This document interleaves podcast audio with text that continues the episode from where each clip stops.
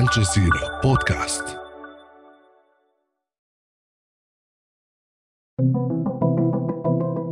Taking center stage today is Dr. John Esposito, Distinguished University Professor at Georgetown University. He's a founding director of the Al-Waleed Center for Muslim Christian Understanding. He's also authored over 50 books on religion, Islam, and Islamophobia.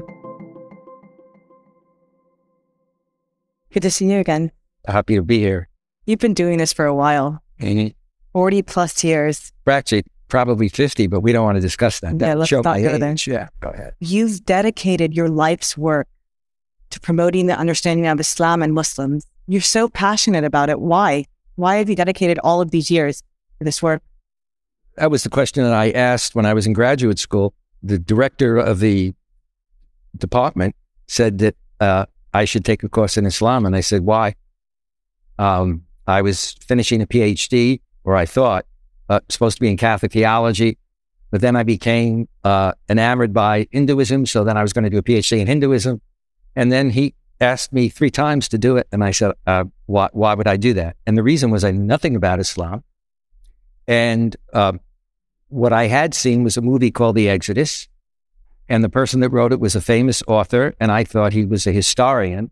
And based on that movie, I thought, why would I want to devote my career and take the course? What happened was I agreed to take one course.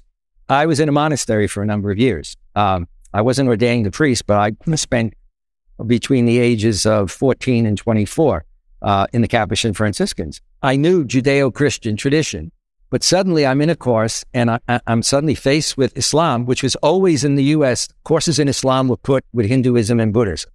So you had Judeo Christian and then everything else Hinduism, Buddhism. Uh, and I suddenly realized wait a minute, this is a religion that recognizes the revelation and recognizes the prophets of the Old Testament, okay? And that recognizes the prophecy of Jesus, not Son of God, but prophecy, uh, that venerates Mary and even has a whole chapter so that Mary actually appears much more in the Quran than she does in the New Testament. And, and, I, and I looked at the history and I thought, this, at least we should say academically that we're looking at a Judeo Christian Islamic tradition. And then from there, it just took off. I mean, there were there were no jobs, so my colleagues were all right. My colleagues literally said to me, "Why are you going into that abracadabra field?"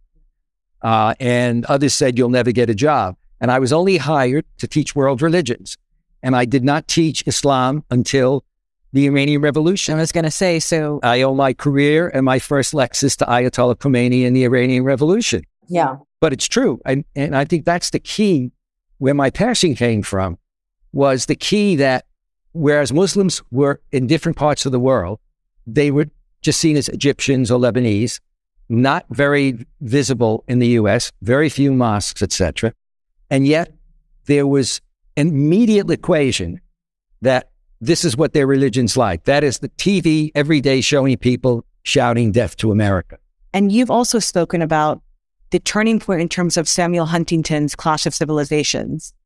That that really also laid the foundation for really framing Islam and Muslims as a threat. I think the significance is as follows. Some of you know the name Edward Said. Edward Said, right after the Iranian Revolution, and most people never saw this, in a book that he had called Covering Islam, he talked about in 1981 that there was something happening in America with regard to Islam. And he talked about it for a while, a negative aura feeling. And then he ended by saying, this isn't uh, what Islam is. This is the way it's being seen and portrayed. And this could lead to a clash of civilization. Okay.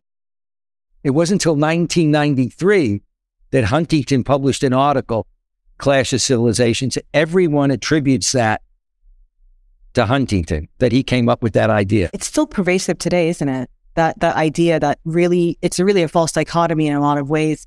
And you know, I was reading recently that really interesting cultural fact. Every year, American students walk across their graduation stage wearing a graduation gown and a cap. And I was actually reading that roots itself in Muslim universities in the ninth century, where Europe's best and brightest would go to these universities and they would want to come back home and mimic the thobe and the flat cap symbolize the Quran as the highest form of knowledge. And even the tassel would have been the bookmark in the Quran, you know, for keeping your place in the Quran. I mean, the fact that the Islamic intellectual tradition really influenced something as common as what American kids wear, even in Europe, what now the graduation stage, what does that say about Islam's impact on Western civilization and intellectual thought? The, the model for universities in many ways were the, were the early universities in Islam. The notion of having hostels for students. As one prominent scholar of Islam said, during the Dark Ages, if you were up on another planet and you looked down, the West was invisible. It would have been the Islamic world that stood out. And the idea that during that period, you had a fluorescence in terms of the areas of philosophy, medicine, algebra, etc. And then that was carried over into the West. And yet some of that was lost. So, for example, I studied Catholic theology in many venues. Very few people ever talked about the fact that Thomas Aquinas, who used to be seen as the great Catholic theologian, and his teacher were influenced by what came the philosophical tradition that then was passed on back into the West. The same thing happens when you look at areas of medicine and science and technology. Uh, and a lot of that is just beginning, I think, at a popular level um, to, to surface right now. One of your colleagues at Georgetown actually t- told me once that even Thomas Jefferson was influenced by John Locke, who was influenced by the Muslim philosopher Ibn Tufayl. So why don't we learn these things in school? It's changing now, but see, in, the US, for example, it was typical in universities you did not have, unless they were a religious university, a religion department. Mm. Now you have them in different areas, but how do you get it into the schools, the high schools, etc.? And now we have a, a, program, and if you if you go to our website, um, we have a, a woman who does these courses for high school teachers, you know, and we provide we we fund it, etc uh, and for other teachers so that they can go back into the classroom. So that now, when I have students coming in, unlike 1993, 95, 96, when I first went to Georgetown, many of my students have come across Islam and Islamic history uh, in their courses. Some of them have actually had a chance to study Arabic, but it's still not, you know, a, a major force. What about in terms of the presence of Islam in America? And the impact, particularly of Black Muslims on American culture.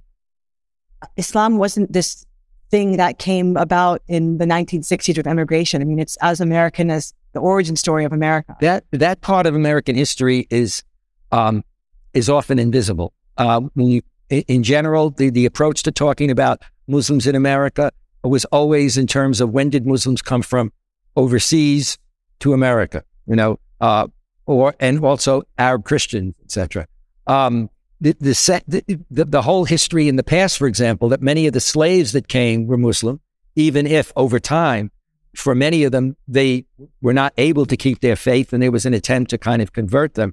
Much of that is, is forgotten so that it's only um, in recent years with, with the rise of the Nation of Islam, uh, with Muhammad Ali in terms of an example, that uh, there was more of a sense, and we still forget it when people talk about Muslims in America and their issues, they forget that almost one third of the population in America are African American or, or black. And they've had profound impact on on culture in terms of even something like blues music, hip hop. You know, there's a lot of, you know, Muslim undertones as well in terms of the culture. So I think it's important to remember that as well. But I'm bad on hip hop.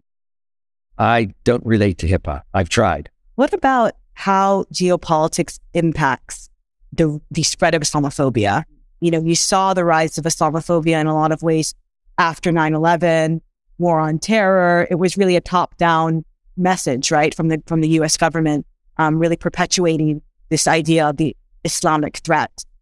But now we live in a different world where we just had China, you know, broker a deal between Saudi and Iran as the US, you know, has pulled out from Iraq, pulled out from Afghanistan, how has your outreach changed on the ground in terms of how you see things geopolitically? Well, what you see that that really is depressing is that on the one hand, things have gotten better in terms of uh, percentages of um, Americans and and and and in, in some other countries too, uh, but certainly in America, understanding Islam, but still a significant minority don't. I think that that the globalization of Islamophobia uh, has been missed uh, in the sense that, in fact, Islamophobia has grown in Europe uh, and in countries like Austria, uh, in the UK, in Germany, and it grows for countries where they don't have many Muslims. I mean, I, I've literally been at conferences or run a conference where somebody will get up and say, who's from Poland, for example, will say, the good news is we don't have many Muslims. The bad news is we have Islamophobia. A prominent Australian professor said the same thing. But now the globalization spills over, you know, into China, no coverage of it. The first major publication in America that dealt with Islamophobia was in 2010, when you had the front cover of uh, uh, Time magazine saying, Is America Islamophobic? What I realized about eight years ago was that this wasn't going away. Things weren't getting better. You know, things things were getting getting worse. What about the US political environment? So during the Trump years, you literally had the fringe of the Islamophobia cottage industry in the White House. You had Stephen Miller in the White House. What's the shift from Biden now? Because obviously the rhetoric has changed, but what about the policies? Uh, when you look at the policies of the Biden Blinken administration, I mean, sadly, sad to say from my point of view, uh, there's no significant difference when it comes to their approach to the Middle East or, or to the Muslim world. There has been, and, and, and, you know, the the naming of a, a senior person in government, Rashad Hussain. but basically, you do not see in their policies and the statements that are made. There, there's shift, right? There's no significant shift. Right. You advised Biden, didn't you? I advised him um, after 9 11 when he was uh, chair of the Foreign Relations Committee. What you discovered with, with Biden, and it wasn't unusual, after 9 11, a number of uh, senators and or former senators asked me to do some talks for senators and stuff. And what you discovered, and it was natural in those days, the Middle East was not taken seriously, you know? And so most senators or Congress people had somebody on their staff that handled the Middle East. So, and so they would then just rely on that person who would then write a report for them.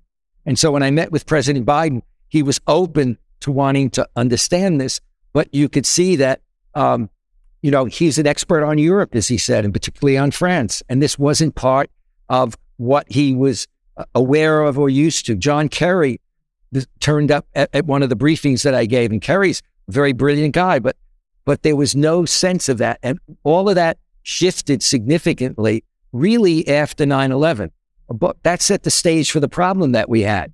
You know, uh, President Bush made some, you know, went to, went to a mosque and made a very nice statement. On the other hand, we invaded Iraq and basically said, you know, it was to liberate and we occupy. I'm wondering, you have studied Islam for years, you've taught it for years, you have books literally called How to Understand Islam and Muslims. I'm paraphrasing now. What's something that you still don't understand about Islam and Muslims? I come from a Catholic background. I'm Italian American.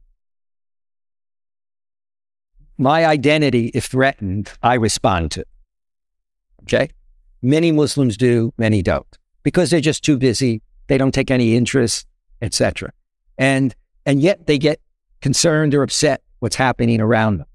And so for me, it's really you know uh, the idea that at times frustration. Why why aren't there more people who are going out of their way, whether they're young or older? It's not that there aren't a lot of people who do this, but there's a significant number that don't uh, and, and be involved in it.